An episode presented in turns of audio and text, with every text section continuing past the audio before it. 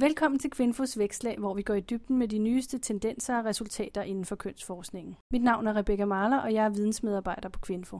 Ligesom til vores vækstlagsarrangementer, som vi afholder i samarbejde med Foreningen for Kønsforskning, inviterer vi i denne podcast kønsforskere til at fortælle om deres forskning om køn og ligestilling. I dette afsnit har Rosa Skyt Bur fra biblioteket talt med Maria Mortensen, der netop har forsvaret sin Ph.D., hvor hun har undersøgt køn og smerte med queer-teoretiske briller. Jeg hedder Maria Mortensen, og øh, jeg har lige afleveret min Ph.D.-afhandling, som hedder Smerte, queer-teoretiske caseanalyser af kropsmodifikation og kronisk smertebehandling. Og den har jeg afleveret ved Institut for Kulturvidenskab på Syddansk Universitet.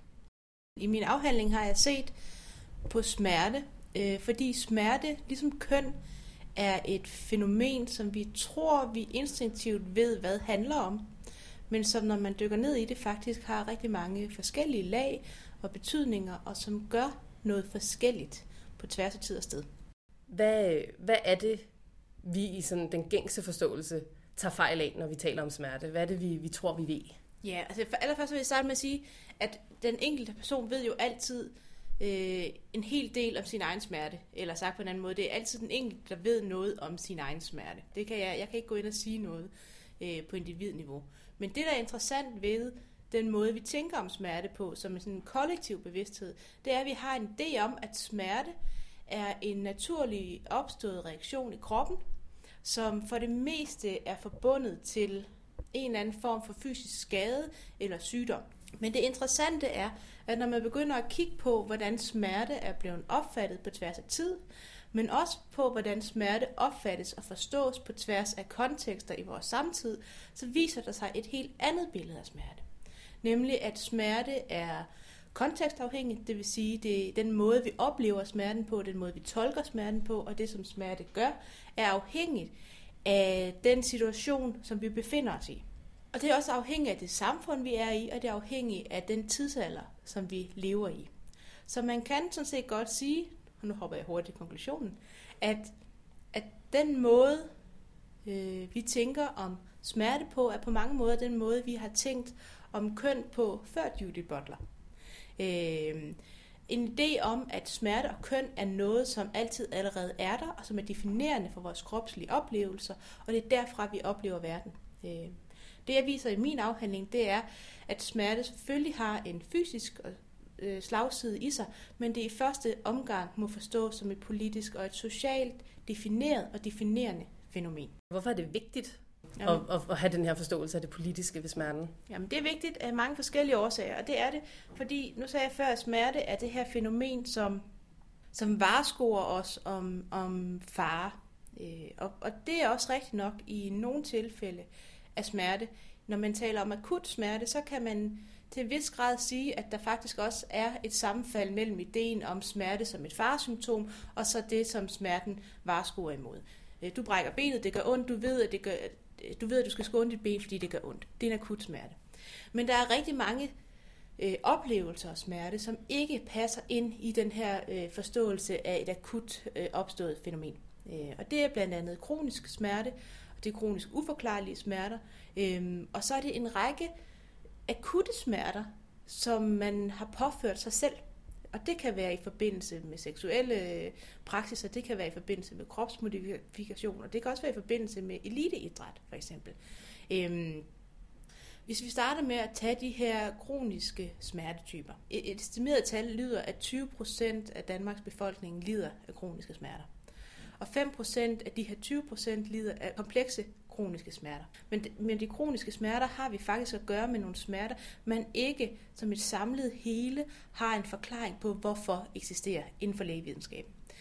Øh, der er øh, en række medicinske lægebøger, som øh, gør et stort nummer ud af at sige, at akutte smerter og kroniske smerter er to så forskellige artede smertetyper, at man faktisk ikke på nogen måde kan sammenligne dem. Og det er det, fordi den måde, man tænker om smerte på inden for medicinen, i høj grad handler om netop den her forbindelse mellem skade og smerte.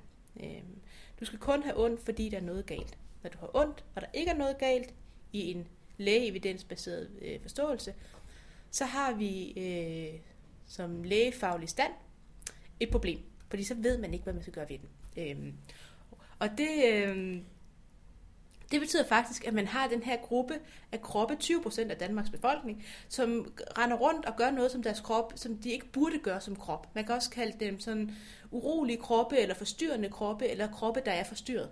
Øhm, og det er jo selvfølgelig interessant, fordi man er jo stadigvæk nødt til at gøre noget ved dem, men vi omgås dem alle sammen. Øh, måske har vi selv ondt i ryggen, måske har vores mor ondt i ryggen. Øh, så der sker helt sikkert noget social interaktion, men vi har i virkeligheden ikke rigtig sådan en, en, en samlet kategorisering for, hvad der er med de her kroppe. Og der begynder det at blive interessant, fordi at man så har nogle kroppe, der i deres smerteoplevelser faktisk modbeviser eller taler op imod øh, den forståelse af smerte, som vi ellers normalt vil dække os ind under. Det kunne være spændende, hvis du kunne tale lidt om, hvad smerte og køn har med hinanden at gøre. Ja, hvis jeg lige må vende tilbage det her med, hvordan køn og smerte kan minde om hinanden, så er min pointe jo egentlig så simpel til en vis grad, at, øh, at, at den måde, vi har lært at tænke om køn nu som noget, som er socialt produceret, og som også øh, producerer det sociale, sådan bør vi også tænke om smerte på. Fordi det smerte gør, når man ser på det fra et kulturelt perspektiv, det er, at det indgår i en række forskellige øh, betydningsdannelser. Det vil sige, at den måde, den enkelte krop øh, oplever sin smerte på, og den måde, som smerten bliver mødeset på, er forhandlet igennem en række sociale og kulturelle øh, sanktionerede måder at være sammen på. Øh, og i de her sociale relationer øh, spiller der en række andre kategorier ind. Det vil sige, at man bliver nødt til at tænke på smerte i et intersektionelt perspektiv. Øh, det er ikke uden betydning, når du kommer op til lægen, din praktiserende læge for eksempel, øh, og siger, jeg har ondt i ryggen, så er det ikke uden betydning, om du kommer derop som hvid, 30-årig, veluddannet mand, eller du kommer derop som ikke etnisk dansk, måske overvægtig, ikke veluddannet kvinde. De her to, de her perspektiver, de forskellige kategorier, jeg lige har listet op nu, har enormt stor betydning for, hvordan du bliver mødt i din smerteoplevelse. Øh, det er sådan, at kvinder i, i dag, og her taler jeg kvinder generelt som en samlet gruppe, øhm, statistisk set modtager væsentligt mindre smertedækning, end mænd gør for tilsvarende skader eller sygdomme. Hvis man deler den her gruppe op i forhold til alder, så vil man se, at øh, børn for eksempel modtager væsentligt mindre smertedækning, end voksne gør for de samme skader. Og om, i børns tilfælde taler vi altså op til 50% mindre smertedækning. Det samme gør sig gældende med etnicitet. Der vil man se, at indvandrere eller folk, der ikke bliver genkendt som etnisk danske, modtager væsentligt mindre smertedækning, eller modtager slet ikke smertedækning i forhold til folk, der bliver genkendt som etnisk danske, når de mod, øh, bliver mødt på skadestuen. Og man taler faktisk i den forbindelse om noget, der hedder noget, man kalder etniske smerter som er et fænomen, der er forsket meget, meget lidt i, desværre, men som er ikke desto mindre et begreb, som florerer, eller som man gør brug af på hospitaler og i lægevidenskaben, som sådan set handler om, at når der kommer folk ind, som ikke kan genkendes som etnisk danske, så skal man sørge for, og nu sætter jeg det skarpt op, men så skal man sørge for, for plejepersonalet at vide, at trække lige sådan 20-30 procent af deres øh, klageudbrud fordi at man forventer, at de kommer fra en anden kultur, hvor de er mere højlytte, hvor de er hurtigere til at beklage sig, hvor de har en anden idé om øh, medicinsk behandling, osv., osv., osv. Så det betyder, at et fænomen, som egentlig burde, altså smerte, som egentlig burde være, og også sådan det bliver tænkt ofte, som noget, der altid skal tages alvorligt, noget, der altid skal handles på, og noget, som altid, også især i akutte tilfælde, øh, er symptom på en underliggende fare, det bliver faktisk ikke mødt sådan. Det bliver ikke mødt som et rent, i sig selv klart fænomen. Det bliver forhandlet igennem de forskellige kategorier, som den krop, der har ondt, også kropsliggør. Og det er en meget, meget væsentlig pointe, fordi at smerte på den her måde bliver øhm, ja, the great divider, altså det her fænomen, så der trækker ligesom summen af kategorierne sammen i ulighedsperspektiver. Øh, og det er meget, meget væsentligt. Og det er sjovt nok sådan et fænomen, som altid er, er for i en bred forstand nemmest at få øje på, hvis man kigger tilbage i tiden. Det er altid svært at se sin egen samtid. Ikke? Men hvis man kigger tilbage i tiden, så kan vi jo alle sammen blive enige om, at nej, der var også noget med, øh, hvordan kvinder ikke blev mødt i deres fødselssmerter eksempel. Eller der var også noget med, hvordan man ikke forventede, at børn var fuldt udvoksede mennesker, så derfor havde de ikke lige så ondt som os. Eller, eller det er også for dårligt, kan vi blive enige om, virkelig for dårligt, hvordan... Øh, hvordan 1800-tallets slaveøkonomi var grundlagt på en idé om, at øh, de her kroppe, der blev solgt, eller de her mennesker, der blev solgt som slaver, ikke var i stand til at føle smerte. Det var jo fuldstændig forrygt. Øh, men faktum er, at hvis vi kigger i en daglig praksis i dag, så er det altså nogle af de samme tanker, der gør sig gældende, når man på den måde skældner imellem, øh, hvornår nogen reelt set har ondt, og hvornår nogen reelt set ikke har ondt. Og det er en så grundlæggende politisk pointe, at, at det skal til enhver tid trækkes frem. Men der er faktisk forholdsvis lidt opmærksomhed på det. Så man kan simpelthen sige, at ligesom vores anerkendelse af et andet menneskes smerte sådan afslører, hvor meget vi anerkender deres menneskelighed. Ja, altså det, det vil i hvert fald være den sådan meget direkte tolkning af det. Men jeg vil også synes, at det er en tolkning, som øh, er blind over for, hvordan vi selv er blinde over for vores egen fordom. Fordi det, og det er væsentligt at sige det her, det er jo, jeg tror ikke, at der står læger eller sygeplejersker eller fysioterapeuter eller socialrådgiver eller familiemedlemmer eller venner rundt omkring og, og gør sig altså, altså bevidste om de her forskellige tolkninger, der sker. Det er mere et, et spørgsmål om, at i smertetilfælde, der bliver de her tolkninger, der kommer de her tolkninger så langt frem i vores forståelse af den anden, at de i den grad kommer til at sætte skæld i verden. Og det gør de selvfølgelig, fordi, at nu kommer vi over et andet element om, hvorfor smerte er spændende. Det gør de selvfølgelig i et perspektiv om, at smerte altid er svært at forstå. Ikke? Det er altid svært at forstå for den enkelte, hvorfor vi har ondt. Ikke? Vi kender den måske selv, når vi har ondt. Vi vågner ondt i hovedet. Hovedpine er forresten en meget spændende smertetype, som man ved meget, meget lidt om. Men så begynder vi at tænke på, hvordan kan det nu være? Vi, vi søger simpelthen aktivt nogle forklaringer. Har jeg drukket for lidt? Øh, har jeg spist for meget sukker? Jeg sover heller ikke særlig godt. Nu skal jeg også holde op med at drikke vin hver aften, for eksempel. Ikke? Øhm, så når, når vi oplever vores egen smerte, så, så kalder det øh, med det samme på en forklaring. Vi har brug for at vide, hvorfor. Og det har vi, af min påstand. Øh, selvfølgelig fordi, at vi er opdraget til at tænke om smerte som øh, et faresignal. Ikke? Så vi skal ligesom udrydde, vi skal ligesom udrydde, at der ikke er noget, der er i gang med at slå os ihjel. Det er den, hvad skal man sige, utryghed, eller det, det behov for fortolkning, forklaring, vi møder hos os selv. Men når vi så møder smerten hos den anden, så, så bliver det her fortolkningsproblem øh, altså ikke mindre. Fordi lige pludselig er det ikke i vores egen krop, det er ikke os selv, der kan mærke smerten, men vi kan, vi kan bare høre om smerten. Vi kan høre, at den anden siger, at han eller hun har ondt, og det er vi så nødt til at fortolke. Og lige pludselig så kommer den her fortolkningsproces til at gå over den anden. Øh, man har ikke direkte adgang til den. Så, så smerte er på samme tid, som det er et socialt og politisk øh, bestemt konstrueret fænomen, så er det jo også altid et dybt subjektivt fænomen. Øh, og det sætter nogle skæld, eller tydeliggør nogle skæld øh, mellem mig selv og den anden. Både når det er mig, der har ondt, og når den anden, der har ondt. Jeg tænkte, om du øh, kunne tale lidt om de teorier og teoretikere, du, øh, du sådan læner dig op af. Noget af det, jeg har forsøgt at gøre i min afhandling, det er at sige, okay, så, så vi har det her fænomen, der hedder smerte. Og det har nogle meget klare subjektive perspektiver. Ikke? Det sker i den enkelte.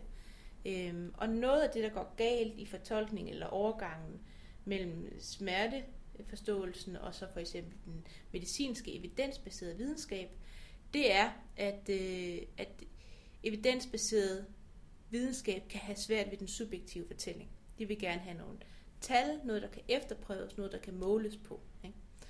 Og smerte kan man ikke endnu finde i en blodprøve. Man kan heller ikke finde det i en hjerneskanning. Man kan måske godt se noget med nogle områder, der er mere eller mindre oplyst, men der er ikke nogen klare indikationer af, hvornår man har ondt, eller hvornår man ikke har ondt. Øhm, det er et problem inden for øh, medicinsk videnskab. Inden for kulturstudier har man forsøgt at imødekomme det ved at lave faktisk en del, og også meget dygtigt, øh, smerteforskning, som tager udgangspunkt i det enkelte individ, altså den, der har ondt. Og det har man gjort ved at sige, så må vi tage den her subjektive dimension alvorligt. Så må vi gå ud og spørge folk, Hvad oplever du? Hvad tænker du? Hvad farve har din smerte? Det, altså, det er et rigtig godt spørgsmål, faktisk. Øhm, kan du, kan du, når, når vi nu ikke sprogligt kan gøre det forståeligt for hinanden, hvad smerte er, kan vi så gøre det på en anden måde? Kan vi male det? Kan vi forme det? Øhm, og det er der kommet rigtig mange, meget god forskning ud af. Det der også er kommet ud af det, og sådan er det jo altid med forskning, det er, der er også kommet en meget klar prioritering af, at når vi skal snakke om smerte, så skal vi snakke med den enkelte. Vi skal altid eftersøge smerten i den enkeltes krop. Problemet bliver bare, at hvis man metodisk holder sit fokus på den enkelte krop i smerte, så bliver det svært til en vis grad at se, hvordan smerte også finder sin plads imellem kroppe. Øh, og det er det, jeg gør i min afhandling. Jeg prøver meget bevidst at kigge væk fra den enkelte krop i smerte, og i stedet for snakke om, hvad er det, der sker imellem kroppe? Hvordan forhandler smerten? Hvordan forhandler smerten kroppene? Øh, og, og hvilke relationer er mulige i forskellige smertesituationer. Det jeg sådan helt overordnet har fundet anvendeligt i det her perspektiv, det er at søge til en, eller et queer-teoretisk fundament. Og det har jeg, fordi queer-teorien tilbyder en læsning af det almindelige på sine ualmindelige præmisser. Det betyder, at jeg kan læse de her kroppe, de her kroniske smertekroppe, som på den ene side kroppe ude af synk med, hvordan de kropsligt bør være inden for lægevidenskaben, men samtidig som kroppe, der peger tilbage på, hvordan det normale også er en konstruktion, altså, og det normale forstået som det akutte. Og det har givet nogle muligheder og nogle åbninger for at læse på tværs af kroppe. Noget af det, jeg gør meget brug af, og som er meget oplagt, når man laver smerteforskning i det perspektiv, som jeg gør, det er at bruge sådan en som Sarah Amets øh, affektteoretiske univers. Fordi det, hun gør, er sådan set at forsøge at læse smerte med de her queer-teoretiske briller på. Øh, og det gør hun rigtig, rigtig fint, og hun taler om øh, blandt andet menstruationssmerter. Det er en, hun har en rigtig spændende læsning af menstruationssmerter, og om hvordan øh, den her oplevelse af at have menstruation er en oplevelse af en, en klump blod eller en smertefuld klump inde i ens, øh, inde i ens øh, krop, som presser imod øh, indersiden af ens organer og så presser sig ud igennem ens krop. Øh, og, det, og det er den her oplevelse, hun fortæller om, hvordan smerten på samme tid er hendes krop, hvordan blodet er en del af hendes krop, og hvordan hendes ønske er at komme af med det her blod, fordi det er det, der gør ondt. Så det er den her forvridning af grænser mellem både det normale og det unormale, men også mellem, hvad der er mit og hvad der er dit, øh, hvad der er min krop og hvad der ikke er min krop som Ahmed hun tilbyder. Og det peger lige tilbage på noget af det, vi snakkede om tidligere omkring det her med den subjektive udfordring og de, de fortolkningsproblemer, der opstår, når vi taler om min smerte og din smerte og den helt tredje smerte, og hvordan skal vi håndtere det. Øh, og det bliver ikke en klokkeklar forklaring på, hvordan vi så kan gøre det. Hendes, hendes bud er, at vi må prøve at betinge os på en etik om at være med det, vi aldrig kan forstå til fulde. Det lyder svært, og det er det også. Der er ikke nogen nemme løsninger i det. Men, men det hun gør, det er, at hun vender sådan set noget af blikket rundt og siger, det her med, at det er svært at forstå den andens smerte, det er faktisk fordi, siger hun, at den andens øh, uforklarlige smerte peger tilbage på min egen uforklarlige smerte. Øh, så når jeg ser den anden i smerte, og jeg ser og jeg oplever, hvor svært det er at forstå den andens smerte, så oplever jeg også, hvor svært den anden har ved at forstå min smerte. Og det er de her øh, brudflader, det er den her måde, smerte sætter grænser og markerer vores kroppe, som er det interessante element. Og det, der så er godt ved queer-teorien, det er, at den stopper ikke der. Den siger ikke, nok tut bag, det var så det. Den siger, men der er altid et politisk perspektiv. Der må altid være et politisk og et etisk perspektiv, der hedder, at selvom at det her det er svært, selvom det måske er umuligt altså at forstå den anden smerte, så bliver vi nødt til at betinge os på at prøve at være med det, vi ikke kan forstå. Øhm, det synes jeg er en meget, meget smuk tanke, og det er til en vis grad også en tanke, der allerede har øh, sin plads i for eksempel visse dele af den medicinske behandling af smerte. Her tænker jeg på den måde, man i dag i Danmark behandler øh, uforklarlige komplekse smerter. De her komplekse kroniske smerter, det er nok den smertetype, lægevidenskaben har det allersværest ved. For her har du ikke bare en krop, som på en eller anden måde er gået i overgang, som bliver ved med at have ondt. Her har du en krop, som er gået i overgang, som bliver ved med at gøre ondt, men hvis øh, smertefunktion eller smertesymptomer ikke alene er fysiske, de er meget, meget tydeligt også betinget af eller betinger nogle sociale psykologiske elementer. Det jeg har kigget på, det er, hvad er det så, der sker i det her perspektiv? Ikke? Hvis du har de her mennesker, som har de bedste intentioner om at møde den her smertepatient, hvor vedkommende er, men det, der sker, når man sidder i det her rum, det er, at trods de her gode intentioner, trods det, at man faktisk forsøger at gøre det, som Ahmed siger, så kommer man til korte. Øh, og det gør man, for at vende tilbage til noget af det allerførste, jeg sagde, fordi at smerte peger tilbage på så mange forforståelser hos os. Så selvom vi forsøger at være bevidste omkring det, selvom vi forsøger vores ypperste for at se ud over vores egen fordom og bias, så falder vi alligevel i fælden. Øhm, og noget af det, man kan se i smertebehandling, den måde jeg har set på det på, er, at, at, at der bliver sådan et enormt behov for at prøve at standardisere de her kroppe, sådan at de tager ikke nødvendigvis en nem form, men trods alt en enslydende form. Øhm, og det kan man se i behandlingssituationen ved sådan nogle forhandlinger om, hvilken betydning smerten har for patienterne i deres daglige liv. Og kan vi, kan vi sige, at det i virkeligheden handler om køn? Og kan vi sige, at det i virkeligheden handler om din husmorrolle? Og kan vi sige, at det i virkeligheden handler om din økonomi? Øh, fordi man har brug for at sætte det i kasser. Men hvis man forsøger at lytte, øh, og jeg siger ikke, at jeg nødvendigvis har hørt alle nuancerne, for det, det er netop pointen, det har jeg ikke, så kan man høre, at de her patienter faktisk fortæller nogle historier, der, der træder langt ud over øh, de standardiserede kasser, som lægen gerne vil have, eller sygeplejersken gerne vil have, eller fysioterapeuten gerne vil have, at de skal passe ind i for at kunne behandle. Øh. Og det tror jeg er et også er et vigtigt budskab i forhold til smerte, det er, at selv når vi forsøger at lytte opmærksomt, så fanges vi i, eller så overdøver en række kategorier stadigvæk den her aktive lytning. Øh, og derfor må vores øh, forholden os både til vores egen, men også til andres smerte, altid vedblive med at være i sådan et evigt refleksivt øh, turnus, havde jeg sagt. Det, det er ikke noget, vi bliver færdige med, og det, det tror jeg ikke, man kan blive færdig med. Men man kan arbejde på at blive mere og mere opmærksom på, hvad er det egentlig, der sker. Øh, og jeg synes, jeg synes personligt, det kunne være lækkert, hvis man kunne lade være med at have øh, temalørdag-programmer om smerte på DR, øh, hvor man meget bramfrit sidder og snakker om etniske smerter som noget, der faktisk eksisterer. Øh, mit budskab er ikke, at vi nødvendigvis kommer dertil, hvor kategorierne ikke har betydning for vores møde med den anden smerte, men det ville være lækkert, hvis vi bare som minimum kunne stoppe op og sige, gud, hvor kommer det der med etniske smerter egentlig fra? Har det overhovedet noget på sig? Øh, og hvorfor tænker jeg det sådan? Tak til Maria Mortensen for at introducere os til det nye forskningsområde smerte og køn.